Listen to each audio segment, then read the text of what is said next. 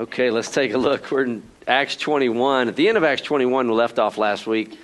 Um, on the overhead, you'll see uh, the, uh, the travels of Paul, which have brought him back to Jerusalem. You see at the bottom there, he's, in, he's made his way from, uh, uh from his third missionary journey. He's completed three trips over into Europe and Asia, and he's come back and he's now in Jerusalem. Uh, if we go back and review what we saw last week, is that having arrived in Jerusalem, Paul came to James, and this is James, the brother of Jesus, the half brother of Jesus, who became a Christian later in life after Jesus was resurrected. He became the leader of the early of the church in Jerusalem. Uh, it was great, was among the many elders that were there.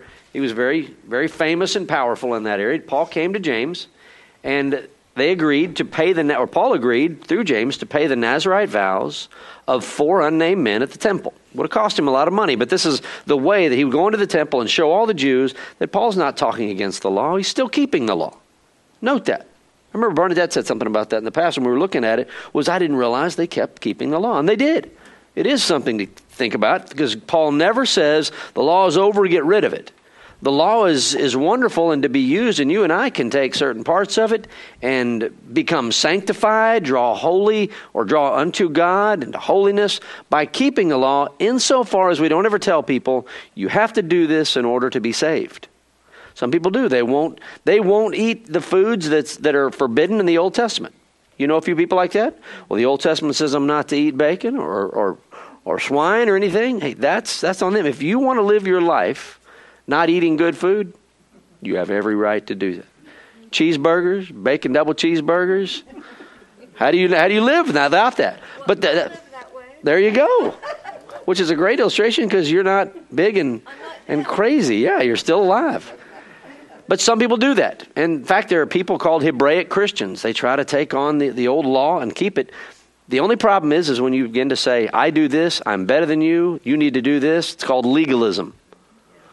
So Paul is keeping the law. He's never told anyone not to keep the law. He's only told people not to keep the law uh, in the sense of he's told the, the, Gentiles, you don't have to keep the law to be Christians. sorry, Mark. Well, a, a, Messianic Jew, is that similar? Messianic, Messianic Jew is a Jew who believes in Jesus as the Messiah. Now, they're not a, a, strict group that they all do the same thing. They're just Jews that have become Christians. Some might be in our church. Some might follow the some might continue on with the Jewish traditions because they, they had such a, a, a rich upbringing in it. Nothing wrong with that, as long as they don't say, you have to do that too.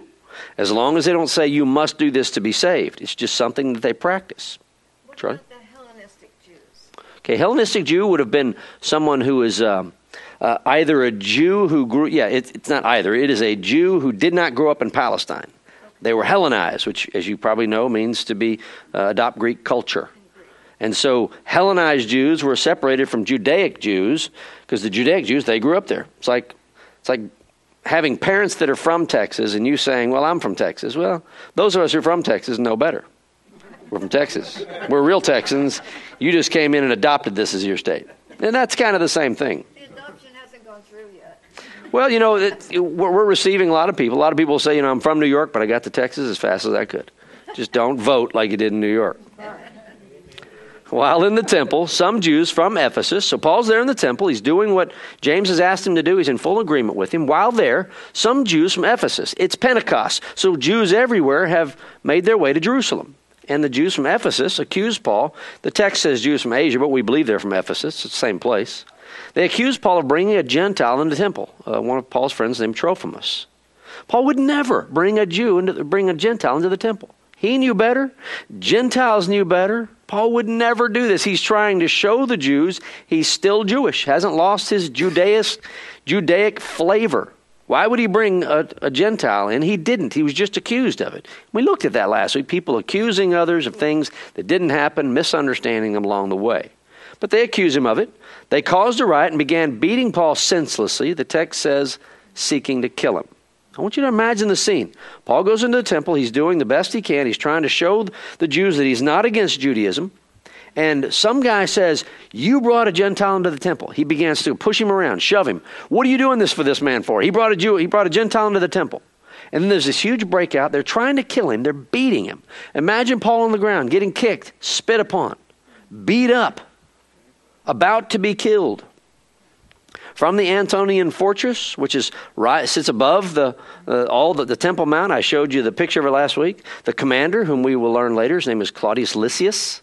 He emerged, and the commander here is a um, it's a rank. There's you've got your centurions, and you've got your uh, your uh, oh gosh, it's called commander in the text, but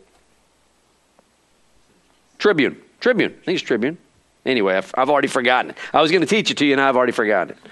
But centurion's over a hundred, and this commander's over a thousand. Claudius Lysias. He's a higher-ranking official. He emerges from the Antonian fortress, and he's seeking to understand why Paul is being beaten.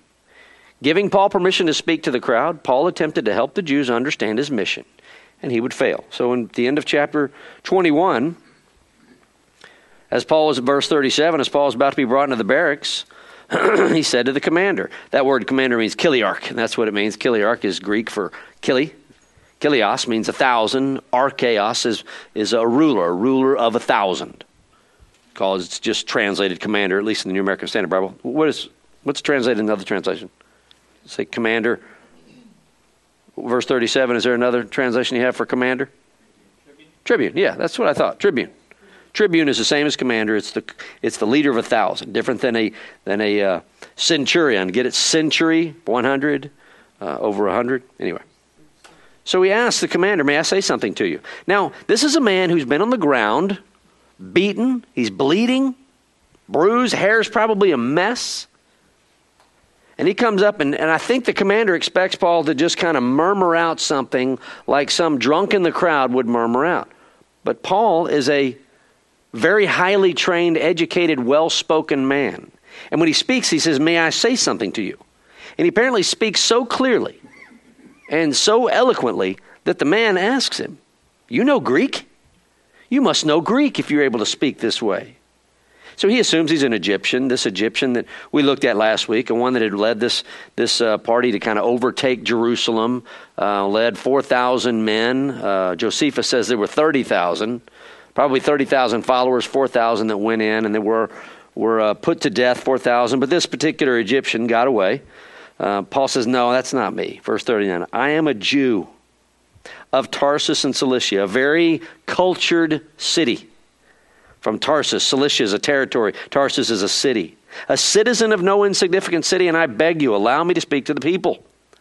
So the man, this Chiliarch, this uh, commander, tribune, pulls back. Wow, okay, I'll let you speak. He seems to have, to have some sort of clout. When he heard him, he gave him permission. Paul, standing on the stairs, motioned to the people with his hand, just probably a hand in the air. He probably was a sight to behold, having been beat up to some degree. Don't know how far he was into getting beat up but he's at least able to get up and talk to the people. And when there was a great hush, he spoke to them in the Hebrew dialect. Now, this is most likely Aramaic. Aramaic and Hebrew are very similar. Everyone in Israel spoke Aramaic. Only the at this time, although Hebrew is the language of the Jews, most of the Jews lost that that language when they went into captivity in Babylon. They came back and they began to speak. They mostly spoke Aramaic. Only their religious leaders, excuse me, typically spoke Hebrew. So he's speaking Aramaic. Now we don't know that Claudius Lysias can understand Aramaic. It's the kind of the language of the day. Um, Claudius Lysias would have spoken Latin, the Roman language, and Greek. Uh, but we don't know. Maybe he probably doesn't understand anything that's being said. But when the people hear him speaking in Aramaic, this Hebrew dialect, they all hush. It would be kind of like most people don't even know why they're beating Paul up or why they're calling for his death. Same way they did Jesus. But when this man stands up, who's got his hair all messed up and maybe some blood coming out of his nose and head, and he begins to speak eloquently in their language, whoo, everybody hushes. That, that's kind of a, a dramatic scene. Wow, this guy needs to be heard. Brethren and fathers. He doesn't say, you bunch of losers who are rejecting me for no good reason. It, there's a tenderness in his voice. Brethren and fathers, hear my defense. That word for defense in the Greek text is the word apologia. It's where we get the word apologetics. It means to make a defense. Doesn't mean to say, I'm sorry. He wants to make a defense. Paul is very naive at this point. Maybe after this, he would say, Look, I'm not sure you should go too far in giving your defense of things. I tried it once, didn't work out too well. But he's going to give a defense, which shows you that, you know, last week I talked about when somebody has a misunderstanding about you, you can get all crazy and defend yourself real loud, or you can suck it up, say nothing, and let them think they're right. Or, I think the best option is to speak your piece and then let it go. Paul is going to speak his piece. It's okay to defend yourself in some situations. Listen, brethren and fathers, I'm going to give you my defense of what's going on here. When they heard that he was addressing them in the Hebrew dialect, they became even more quiet. And he said, I am a Jew, born in Tarsus of Cilicia. By the way, the, the, the year is around AD 57. Jesus would have died around 14 years prior. It would have been remembered that Jesus died. Paul became, he was a, a well known Pharisee in the day. People would have known Paul, but he's introducing himself again. It's been a long time, perhaps, since he's there. I'm a Jew born in Tarsus of Cilicia. And this is his testimony. He's talking about the past. If you've ever been to a membership class that I've given here, I'll tell you, give me your testimony, and I'll tell you to do three things. Tell me about who you were in the past. Tell me about how you came to know Christ. And tell me about what your life has been like since you came to know Christ. This is what Paul is going to do. He's going to share his testimony in hopes that it's some kind of defense that the people will go, okay, now we understand. Here's who I am. I was born a Jew in Tarsus of Cilicia, brought up in this city, that is Jerusalem, educated under Gamaliel. Gamaliel was a famous um, uh, rabbi of the day. In fact, Gamaliel was so famous, he was the grandson of a man named Hillel, who was the most famous uh, rabbi of the day, who began what's called the school of Hillel, H I L L E L. This school that the Pharisees went to. Gamaliel was famous not only in the Bible, but outside the Bible, and Paul was trained under him. He was trained strictly according to the law of our fathers. That would be Abraham, Isaac, Jacob, Moses. So Paul is saying, I'm one of you. If I'm being accused of not being from Texas, and I come in and I've, whatever it might be, and I come in and say, Brethren, I was, I was born in Hermann Hospital in Houston, Texas, 1968. I grew up under parents. One was from Dallas, one was from Anahuac, Texas. And we are, I'm a Texan of Texans. I say y'all and, and yeehaw and all that. People might, okay, I get it. That, he is one of us. That's kind of what's going on here. He's relating to them. They're able to relate to him. And he tells them, not only that, I was being zealous for God just as you all are today. In other words, Paul is saying, I know exactly how you feel about me. I know why you feel about me this way because I too was zealous for the law of God against this way. It's what he says. I persecuted this way, and way is capitalized. Um, uh, he's uh, the way. Remember, Jesus said, I am the way, the truth, the life. The way is what was, it's how you refer to Christianity. It's spoken of elsewhere in the New Testament. And he's saying, At that time, as a good Jew, I persecuted this way to, to the death, binding and putting both men and women into prisons. And also, as also, the high priest and all the council of elders can testify. Remember, Paul got his summons, or I should say his permission, to go from Jerusalem up to Damascus from the high priest. Go up there and arrest everyone you know up there in that church that are hiding out there, bring them back here, we'll put them to death. We'll try them.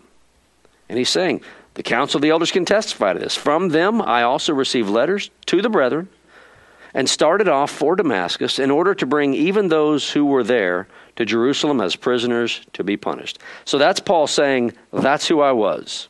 He's identifying with the crowd, and the crowd is listening.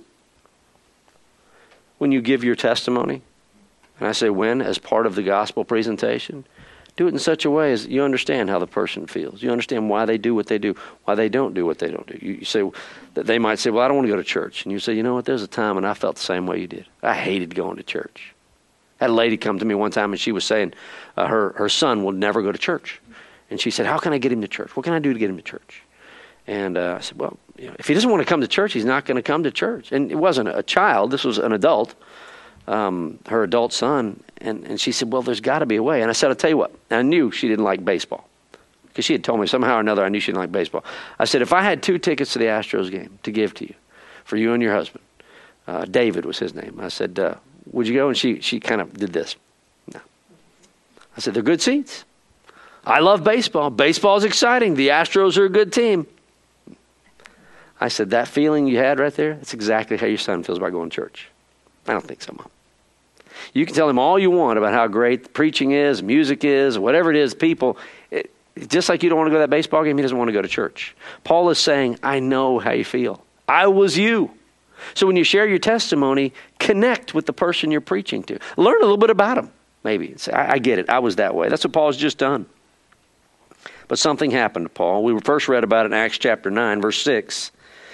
Well, we first read about it in chapter 9. Now in 22 6, he says, But it happened that as I was on my way, that is, on my way to Damascus to, to arrest Christians, approaching Damascus about noontime, he doesn't say it was noontime in Acts 9, a very bright light suddenly flashed from heaven all around me. And I fell to the ground and heard a voice saying to me, Saul, Saul, the, the repetition of his name, kind of like we saw Sunday with Martha, Martha, Martha. You're concerned about a lot of things. This is not God yelling at Saul, it's a compassion for this lost soul. Saul, Saul. And Paul hears him say, or Saul, this is before he changed his name to Paul. The voice says, Why are you persecuting me? Which is always interesting to me because did Saul go to Damascus to persecute Jesus? He went to Damascus to persecute and arrest Christians. To which Jesus is saying, You mess with my people, you mess with me. Why are you persecuting me? Why would you hate me? And Paul, Paul says in his testimony here in verse 8, I answered, Who are you, Lord? Now, although in my version, Lord is capitalized, I don't think G- Saul, Saul slash Paul is calling the Lord Jesus Lord. It's really more of a, Who are you, sir? Who are you? And he said to me, I am Jesus the Nazarene, whom you are persecuting. Now, in Acts 9, verse 5, when Paul first shares this, he doesn't say that it's Jesus the Nazarene. He just says, Jesus answered him. Here, to this hostile crowd that killed Jesus in that town, it's like he's asking for more. He said, I, I, am Jesus the Nazarene. No one liked anyone from Nazareth, especially the one that thought that he was the Messiah, claimed to be the Messiah. He said to me, I am Jesus the Nazarene whom you are persecuting. Verse 9. And those who were with me saw the light, Paul says, to be sure, but did not understand the voice of the one who was speaking to me. So they saw, whoever was with Paul uh, on that trip, saw the light, heard voices, but didn't understand the voices. They were witnesses to this. Verse 10 And Paul says, I said, What shall I do, Lord? And the Lord said to me, Get up, go into Damascus, and there you will be told all that has been appointed for you to do. I want you to note that in that word appointed. God is calling perhaps the worst of the worst, the most hateful person to Christianity up to that day. God has just called, and He has an appointment, or He has appointed him to do and we know what Paul became. So think about that in terms of people today that you know so loathe the Christian faith. I think of Richard Dawkins. People like Richard Dawkins, the atheists out there. They so that's that was the apostle Paul. When you hear Richard Dawkins talk about how much he hates Christianity, think of Saul of Tarsus. Might have even been worse. And God changes him like that. Appears. Who are you, Lord? I'm Jesus. Did he tell you that at some point in your life? By the way, I'm Jesus. I'm not just the, the, the, the punchline you use my name in or the curse word you use my name with when you miss a three foot putt. I am God. Go into Damascus, Saul. I'll tell you everything that's appointed for you to do. Verse 11. Paul continues speaking in the first person. But since I could not see because of the brightness of that light, I was led by the hand by those who were with me and came into Damascus. So, right here in his testimony, he's telling me here's what God did. He broke me down. I went as this arrogant, angry person to hurt Christians, and then I was reduced to a blind man needing my own other men to hold my hand and guide me. He continues in verse 12. A certain Ananias, I believe that that everyone in Israel and certainly in Jerusalem would have known this Ananias. By the way, the high priest at this point is named Ananias, but these are two different people. We met Ananias in Acts 9, and Paul brings up his name here. Certain Ananias, a man who was devout by the standard of the law and well spoken of by all the Jews who lived there, came to me and standing near me said, Brother Saul, receive your sight. Again, this is Paul's testimony to a hostile crowd, and they're continuing to listen. Up to this point. And at that very time, I looked at him. I looked up at him and said, and he said, here's what Ananias says. It's a very good passage to underline in your Bible. Here's what Ananias says You rotten, no good fool, I can't believe God would save you. He kind of said that to God when God talked to Ananias in Acts 9. Uh, God told Ananias, I'm, I'm sending Saul to you. And Ananias knew him. He said, Lord, he's persecuted our people. God said, Nevertheless, I'm going to show him how much he must suffer for my name. Verse 14, and he said, This is Ananias speaking to Saul. The God of our fathers has appointed you to know his will and to see the righteous one and to hear an utterance from his mouth. The only people that can be called apostle, that can be included in the, the list of the office of apostles, are those who have seen the risen Lord Jesus. That means no one in the modern day can do that. Saul was the last one to see the risen Lord Jesus. He wasn't just the 12 that Jesus talked with. James apparently saw the risen Lord Jesus, and Saul himself, Saul slash Paul. But look at what he says. This is the sovereignty of God. Saul is saying through Ananias, Ananias said, The God of our fathers, the God of Abraham, Isaac, Jacob, Moses, David, has appointed you, you, appointed you to know his will and to see the righteous one and to hear an utterance from his mouth. Seeing, hearing, knowing God's sovereignty. For you will be a witness. That Greek word is martyr. You will be a martyr, not dying for the faith, although Paul did, a witness. That's what a martyr is. It's a witness for him to all men of what you have seen and heard. Again, the people remain quiet. They're listening to Saul's testimony. And Ananias continues in verse 16 Now, why do you delay? Get up and be baptized and wash away your sins, calling on his name.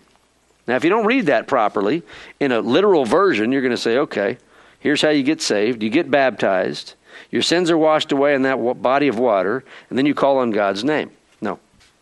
Everything happens simultaneously. It's calling on his name, get up and be baptized. Really, in fact, the middle voice says, get up and get yourself baptized. Calling on his name, your sins are washed away. Go get yourself baptized. And we know from Acts 9, Ananias baptized him. So when a person comes to know Christ, God regenerates their soul. God brings to life a dead person, spiritually dead. It's all God's prerogative. As it would be for a dead person today who's on the deck of a boat, having swallowed too much water and drowned. They're on the deck of a boat. If someone doesn't foist themselves upon this person and flush the water out of their lungs and put oxygen into their lungs, they're going to die.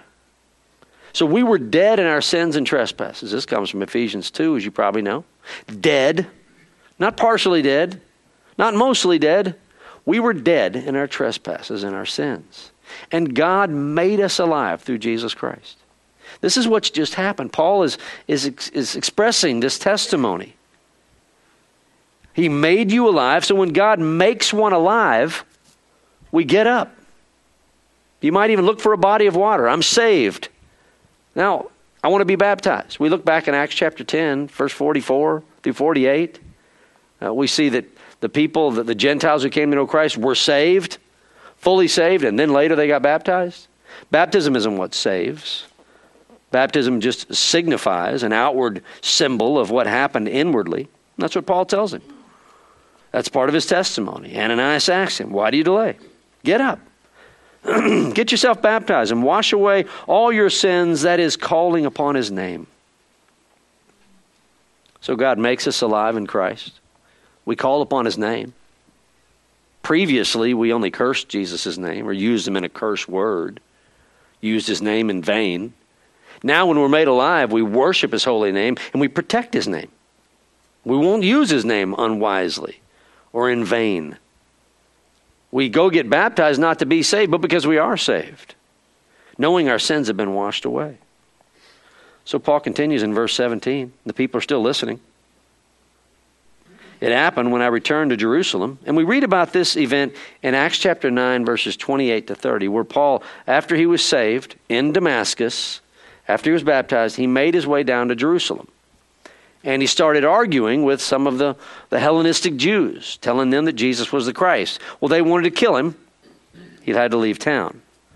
So he says there in verse 17, It happened when I returned to Jerusalem and was praying in the temple that I fell into a trance. And I saw him saying to me, Make haste, that is Jesus, is who he saw. Make haste, get out of Jerusalem quickly, because they will not accept your testimony about me.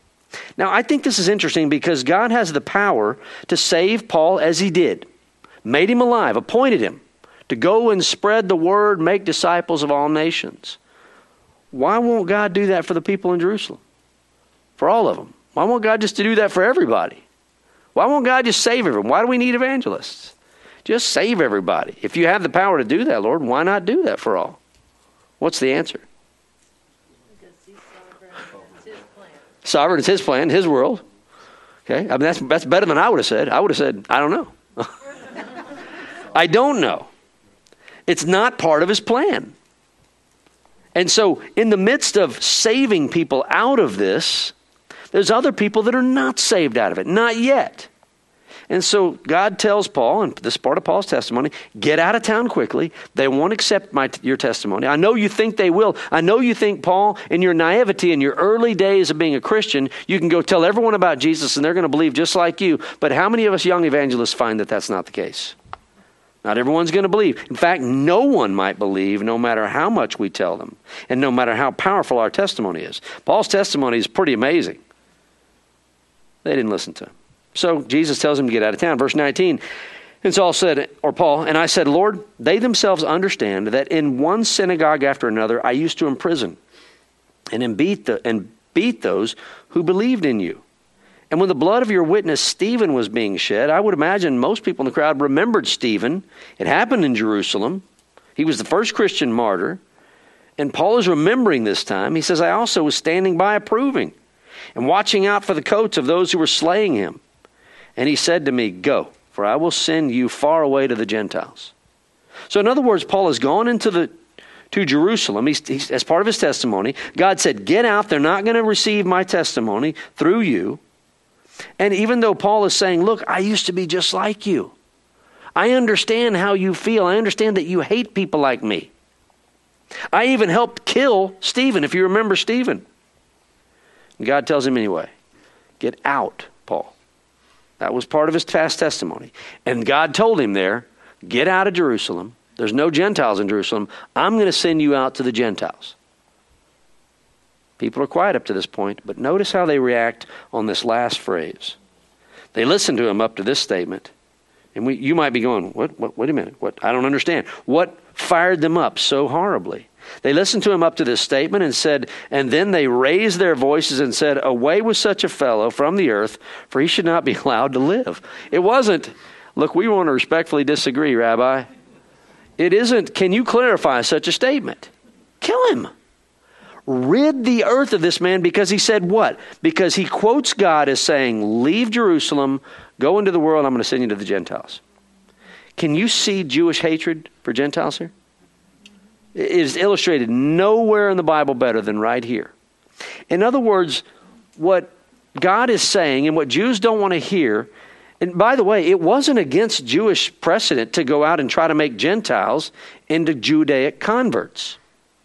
In fact, Jesus even says such in Matthew 23. He says, You'll go far and wide to make a convert of the Gentiles. Condemning the Pharisees. Jews did. They would go out, some would go out as evangelists and try to make a Gentile into a Jew. Convert to Judaism, get circumcised, obey our law. You can be a, a uh, proselyte. And if you don't want to be circumcised, you can just call yourself a God-fearer, but you're part of us now. So they're not against bringing Gentiles into the, Jew, to the Jewish faith. What Paul is saying, and quoting Jesus, is essentially telling them, you're not saying that God wants you to go out and make, Jew, make Gentiles into Jews. You're saying that Gentiles are on par with Jews. And we can't have that. We're God's chosen people. Gentiles are not, they're second class citizens. Paul, if you're saying that God sent you out to Gentiles not to make them into Jews first and just to convert them to the Messiah, rid the earth of this guy. That is a Jewish attitude toward Christianity. We spent two weeks, those of us who went to Israel, with a a Jewish woman whom we all fell in love with. Uh, there is no nothing about her we did not love, but she is not going to be with us in eternity. We tried, we did what we could. She listened.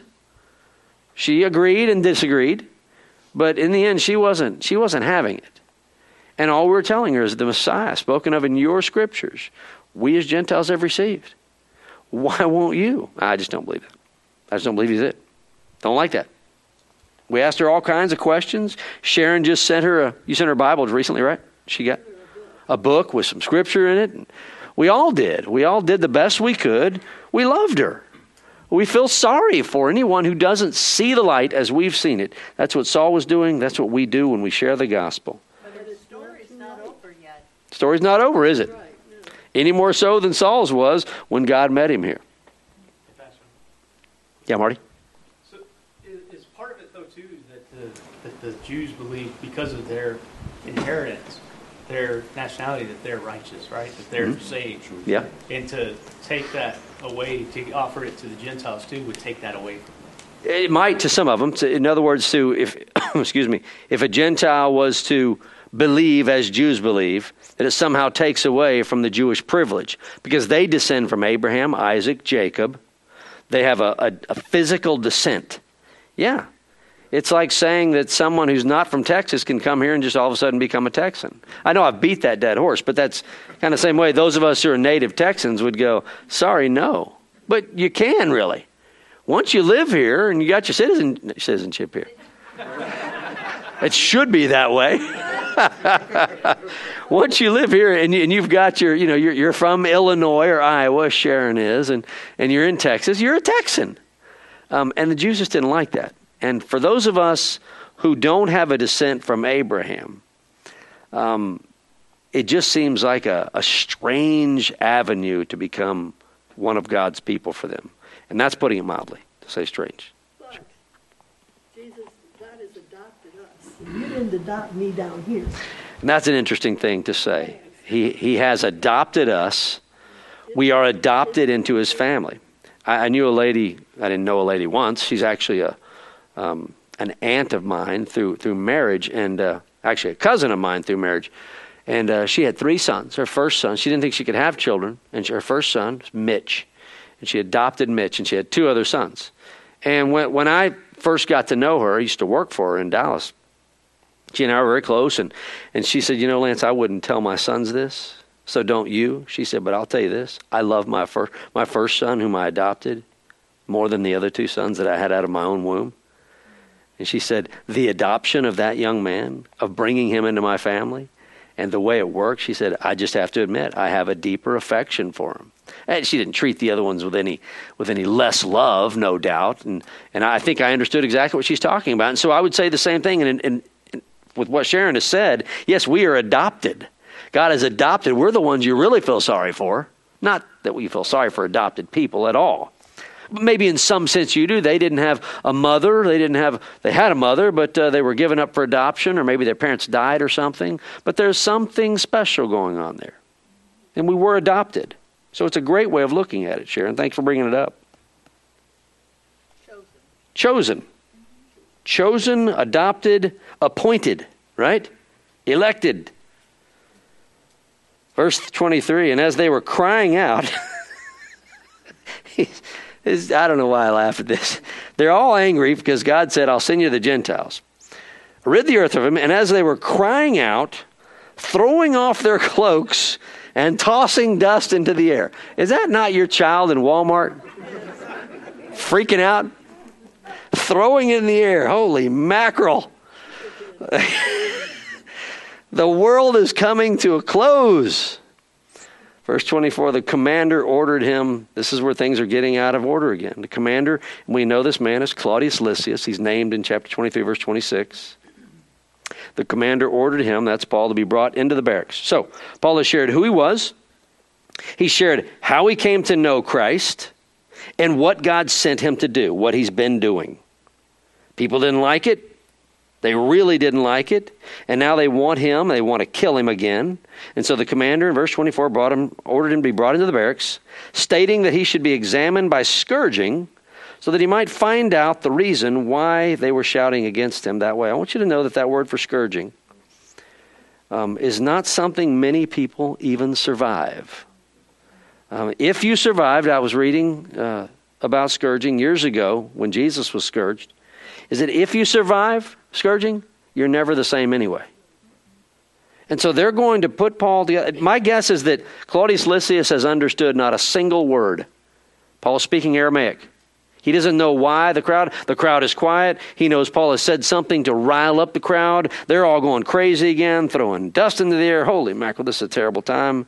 He brings him in and wants to examine him. He's going to beat him so that Paul tells him, Tell me exactly what was said. Why are they wanting, why are they shouting against you? Verse 25. But when they stretched him out with thongs, by the way, Paul has been put in chains. He was put in chains, we saw earlier, um, uh, by by the commander previously. So he's got chains on. When they stretched him out with thongs, Paul said to the centurion, not the commander, but the centurion, this is a different guy, who was standing by. I just love this scene. Paul's all beaten up, just finished a speech. His body is stretched out with these ropes, and they're about to crack these whips on his body. And he looks over, excuse me, sir. Is it lawful for you to scourge a man who is a Roman and uncondemned? Now that's a trump card. That's an ace in the hole. Because it's not lawful. Any, any Roman who would whip a fellow Roman citizen is to die himself. That's a death penalty.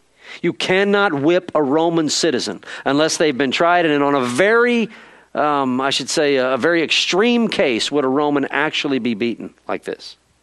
Okay. Uh, what about beatings? Does that not apply for, like he was beaten He was beaten back earlier, but but they didn't know he was a citizen then. When he pulled that trump card, then remember how they came to him in Acts 16? Oh, we're so sorry. Please don't tell anyone. Please, so sorry. Okay. And he said they wanted him to leave the city. He goes, uh uh-uh. uh. i am not leaving anywhere until you make sure this church in Philippi is safe. So no, they couldn't beat him with rods either. Okay, but, he pulled the trump card back then, and he's using it to his advantage. That's Roman citizenship. Okay, right back here though, he was beaten. He didn't use it then. Not yet. Oh, not yet. Okay. Yeah. He, so the same group are going to be. He's going to be facing the same general group again. Well, it would be different than when he was in Philippi. That was Acts 16 when he was beating rods. Know, Here he's been arrested with chains. He's not even supposed to be put in chains, but he hasn't told them he's a Roman citizen yet. It was unusual for a Jew to be a Roman citizen.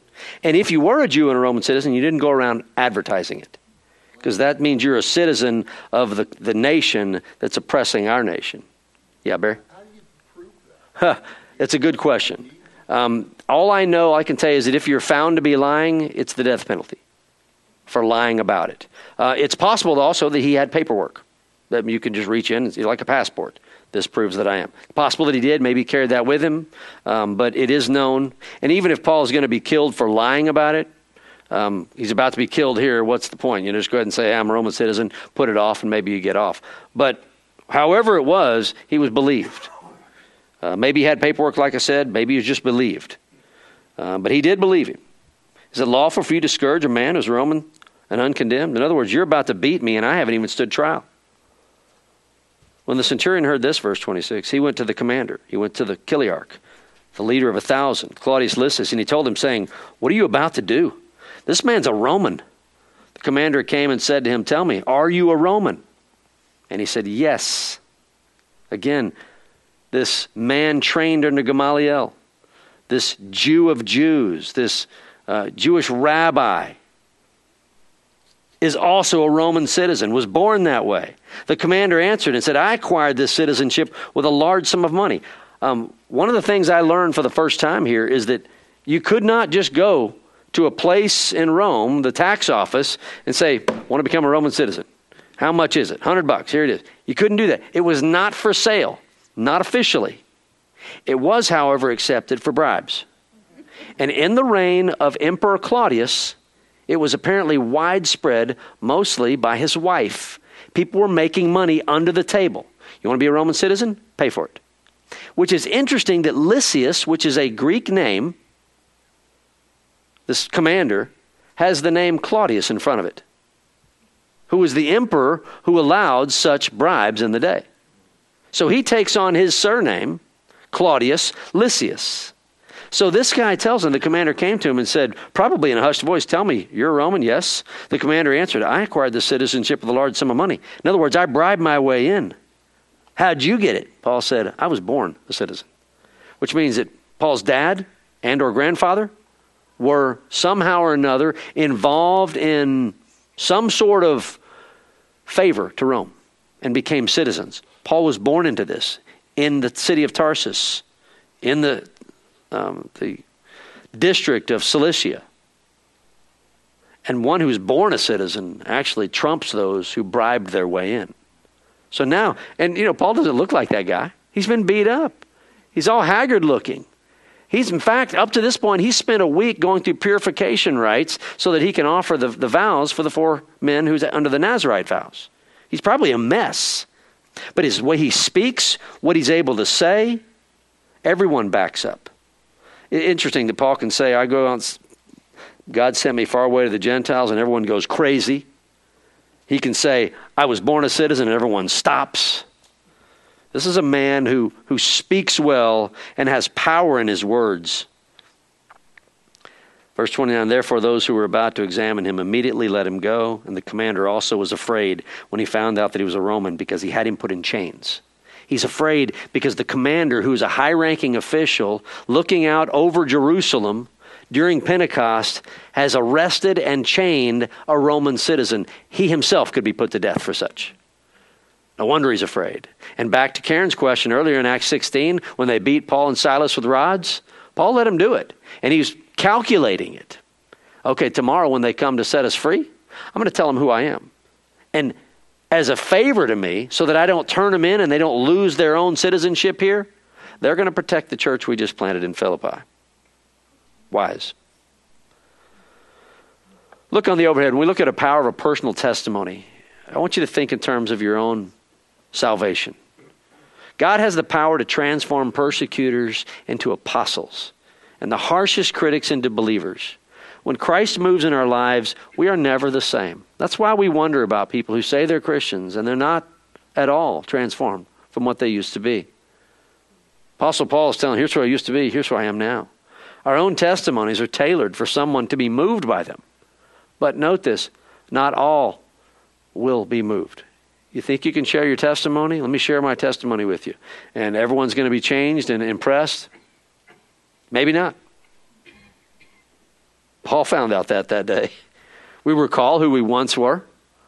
We recite how we came to know Christ. I was this person, and then I came to church one day and I heard a preacher, or I was out in the park minding my own business, and someone got up in my grill and told me about Jesus, and I've never been the same. That's how we came to know Christ. And then we rejoice in what God has made us to be in Christ. That's the three points. I just simply want when people come to this church.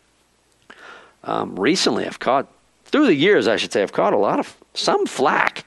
Why do you want a testimony? Why do you, why do you want to know? Um, I'm not asking anyone to tell me what they did in great detail in the past. I don't want, I don't, I don't need to know what all your bad. Th- if you want to tell me, great. It's protected. No one's ever going to see it.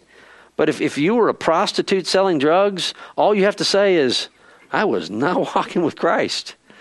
I, I, was, I was into some bad stuff. That works in a testimony. That just summarizes what could be 10 pages. That's who I once was. And then, out of nowhere, someone told me about salvation. Someone told me I could have my sins forgiven. Someone reminded me that there's a God.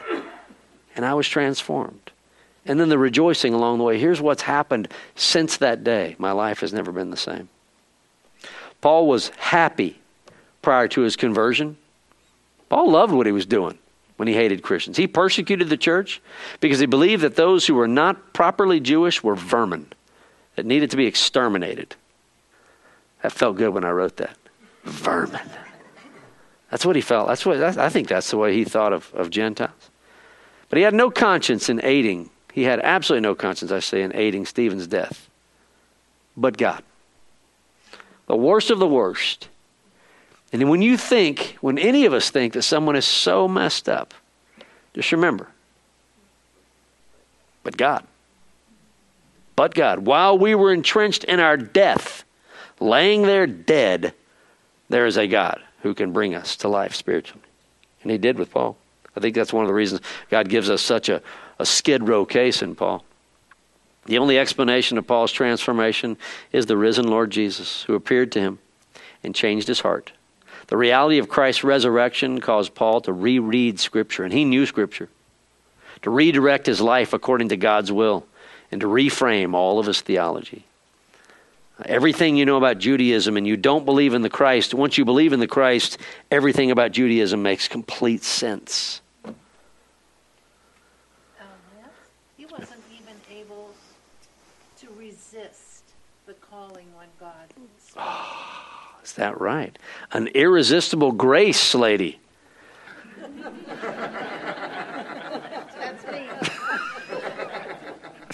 The former Baptist promoting irresistible grace. Praise God.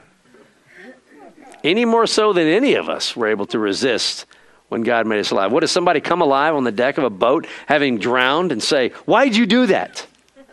Or, No thanks, I want to stay drowned. No, you come out of it. God foisted himself upon us and gave us life. We weren't there to say no. A factually based testimony is unanswerable since no one can counter our personal experience. That is, unless it stands contrary to facts. And I had to put that statement because Mormons will tell you I read the Book of Mormon, it burned in my chest, therefore it's true. Well, that's their personal testimony. You can't say it didn't happen. But if that's not the, the basis of truth, is the basis of truth chills on your arm? Is the basis of truth the hair on your back standing up? I know most of you don't have hair on your back. For those of us who do, when the hair on the back stands up, something's happening, right? uh, it's not the Word of God. A burning in the bosom? I'm sorry? The, you mean the Book of Mormon? Yeah, they think they're hearing the word. They think it is. They think it's the Word of God. And something physical happened to them. So when we look at things, that's great thing about Christianity. Whether the hair on your back, whether you have it or not, stands up or not, Jesus dying on the cross either happened or it didn't. Jesus resurrecting from the tomb either happened or it didn't. It doesn't matter if you, you and I feel it. We'll have days where we go, I don't feel it. So what? It happened. Truth is truth. Who we were before we knew Christ. How do we encounter Christ? What and who we are now. Uh, now that we know Christ. As to who we are now that we know Christ, the question is how do you handle persecution? What is your witness for Christ like? Was your conversion experience in accordance with the facts of Christ? Or was it just a warm feeling inside? So to say you've come to know Christ and to make your testimony one that I, am I'm, I'm changed, I'm different, why? Why are you different? And it all comes back from the Apostle Paul said, Because Jesus, I know, appeared to me. I know he was crucified. Paul very, may very well have been one of the Pharisees on the Sanhedrin that had Jesus condemned in the Gospels. We're never told that, but he might have been. He probably was. I saw him die. I saw him alive. When you state facts that are, that are truth, that's what a fact is. when we state that, we're basing what we believe on those facts. And if your life has changed, the question is is it changed based on a fact or a feeling? I mean, you can easily say I was, was a product of the 60s and walking around at Woodstock and taking drugs. All that felt good. And all the free lifestyle and what we did, that all felt good. That was great. Uh, that must be true, right? Must be some way of, of, uh, of salvation. What was it back then? It was transcendental meditation and, and taking yourself into another world and take LSD and, and uh, all the other things that accompanied the 60s. Notice I didn't, I didn't add rock music because that's separate. That's a different, wonderful gift of God. No, that's in quotes.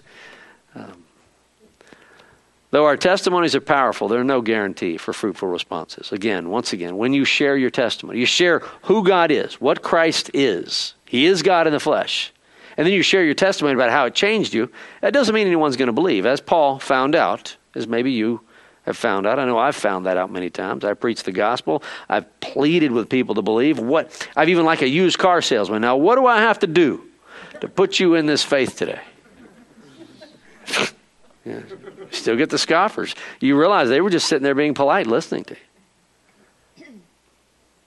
Let us accept our situations as God has ordained them, as Paul did, knowing he would be persecuted in Jerusalem. Remember, he knew that. I'm going to be persecuted. I'm going there. In spite of the fact that my friends don't want me to go there, I'm going. He never ran away from this, but calmly accepted that as God's will, telling those trying to dissuade him from going to Jerusalem, I am ready not only to be bound, but even to die in Jerusalem for the name of the Lord Jesus. And so, as I said in the previous slide, what is your view of persecution?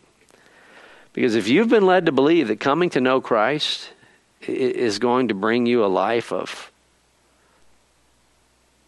pleasure, no problems, no issues, your spouse won't get sick or die early, your child won't die in childbirth, you won't contract a horrible disease, you won't die before you're, you're 90, you were lied to or told from a very ignorant person. We are not saved from the world in which we live. We are still susceptible to that, to everything here. We live in a body that's corruptible. And we're capable of any corruption in our in and of ourselves. Don't ever think that you are above that. I always like it when uh, you know you, you hear somebody on the news and they go, "Oh, that person would never do it." They're not capable of such. That's very naive. We are all capable of the worst of the worst. We're all capable of murder. Oh, she would never kill her children. Really? Every mother who is honest could think of multiple occasions when they could have and maybe should have. Oh, sure, you don't think about it when Christmas time, everything's good and blah, blah, blah. But we are all capable of the worst of the worst. All of us. How do you handle persecution? Paul said, I know what's coming. I'm ready to go in there, get beat to a pulp, and even die. What's yours? As Paul used his circumstances as an opportunity, may we do the same. Though the crowd gathered to beat and perhaps kill Paul, he turned it into a preaching opportunity. Now that's a changed life. No arguing, no hating. Two more slides. Like Paul, let us be conciliatory toward our persecutors. Instead of hating or threatening them, he courteously addressed them as brethren and fathers. He even empathized with their zealous hatred of him. Let us be found doing as Paul did. Folks, I'm writing this to me because I, I, have a, I have a, a way about me that uh, disagreeable, and, and I have to constantly try to push it down. And if you disagree, if you, and I don't mean just with basic things, although that, that too can be true. I mean, if you want to rail against God, I mean, I'm I'm I'm getting a little bit. I get a little fired up. I can always compare it to if you're going to talk about my mom, you're going to die. you don't talk about my mom. You don't talk about my, my daughter or my, my wife. Just kind of that immature, you know, I'll get you for that. Um, Paul is putting himself in their shoes. He understands them. He empathizes over their zealous hatred of him. Let us be found doing as Paul did, blessing those who persecute us and not cursing them, as Romans 12 14 says.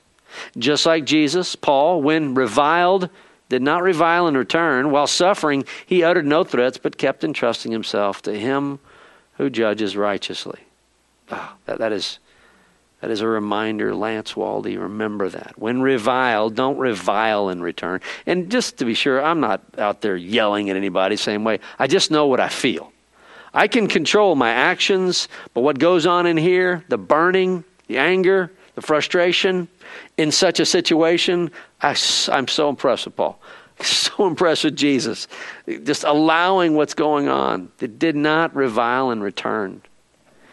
And so let all that we do be dictated by love. Love, number one, as Paul did for Christians, that would cause us to want to serve them with truth. Love for Christians, or I should say, our brethren. Paul loved his Jewish brethren, even the ones that hated him, enough to serve them, give them the truth. That's how he served them. Love for our weaker brethren, our other Christians who are weak, who say, well, you can't do this, can't do that. They're legalistic.